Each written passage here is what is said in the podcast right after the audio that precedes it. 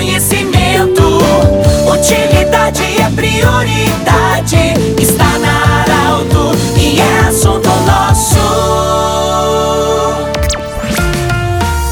Muito boa tarde, ouvintes Arauto. Nós estamos iniciando o assunto nosso desta terça-feira. Unimed, Vale do Itaquari, Vale do Rio Pardo, também Centro Regional de Especialidades, anexo Hospital de Monte Alverne e Cindy Lojas. Cindy Lojas lembra, compre no comércio local, valorize a economia do seu município. Melissa Camargo, fonoaudióloga, e também a Raquel Barbieri, que é odontopediatra, estão conosco para falar sobre o Dia Nacional do Teste da Linguinha. Doutora Melissa, muito obrigado por sempre atender nosso pedido e estar sempre falando conosco sobre temas relevantes. É, como é que surgiu esse Dia Nacional do Teste da Linguinha e Importância? Boa tarde, bem-vindo. Boa tarde, Pedro. Boa tarde, ouvintes. Obrigada novamente pela oportunidade de estar divulgando promoção de saúde à população. Hoje, dia 20 de junho, é o Dia Nacional do Teste da Linguinha. Desde 2014, tem uma lei que está transitando no Congresso para ser um teste obrigatório no nascimento das crianças. Como tem o teste da orelhinha, tem o teste do coraçãozinho, do pezinho, esse, a linguinha sendo avaliada logo no início, quando tem alguma dificuldade, pode evitar complicações durante a amamentação, um falar posteriormente, um se alimentar com dificuldades. Então, essa é a importância de estar uh,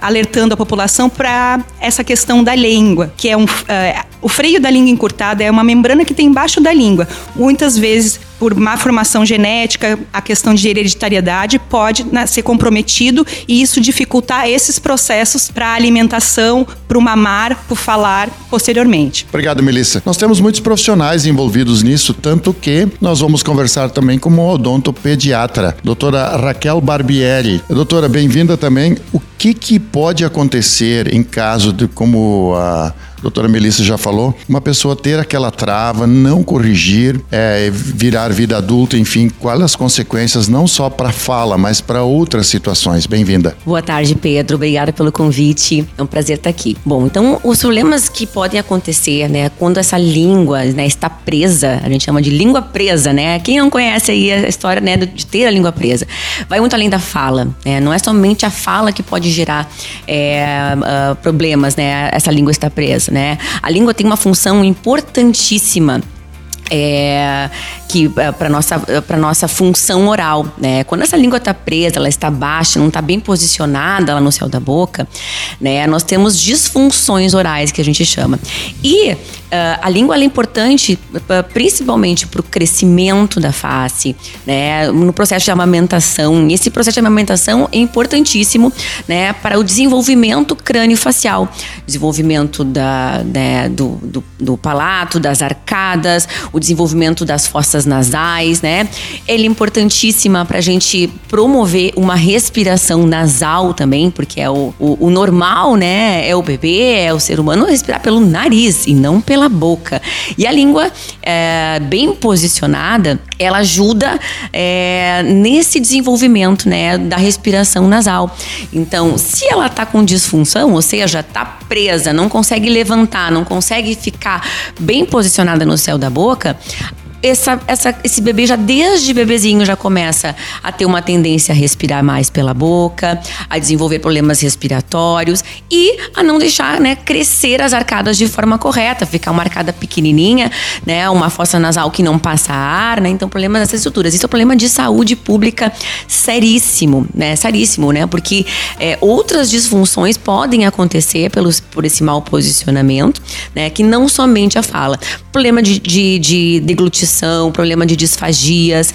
É, né, essa criança depois vai usar essa língua não só para mamar, mas também para comer, também para né, fazer o seu paladar, né? Então, problema de introdução alimentar, né? Então, é, é é um problema que já começa desde que nasce, mas que vai se estendendo no crescer dessa, desse ser humano, né? Então, é muito importante a gente fazer o diagnóstico precoce, né? E, se necessário, fazer a franectomia, que é essa cirurgia que nós fazemos, né? Pra gente né, liberar essa língua e depois, com a fonoaudióloga, né? Com a fono, fazer a musculação, né? Dessa língua para ela se acostumar a levantar. Para deixar o, a população calma e, de repente, o mãe, uma, um, uma mãe um pai estão aí e vão fazer esse diagnóstico junto com seu filho, é um procedimento simples. É um procedimento que, uh, dependendo do, né, do freio, pode ser, vir a ser simples quando real, bem realizado, né? Quando feito é, de uma forma correta. Mas é um procedimento, claro, cirúrgico, né? Que tem que ser feito uh, com bastante cuidado, né? Com profissionais habilitados para isso, né? Mas tem um pós-operatório muito tranquilo, né? E, e, e, não, e, não, precisa ser, se preocupar com isso, porque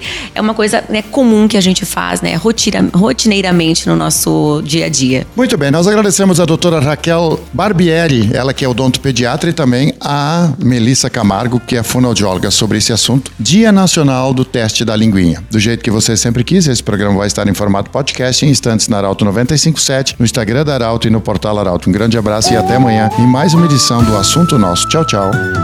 De interesse da comunidade, informação gerando conhecimento.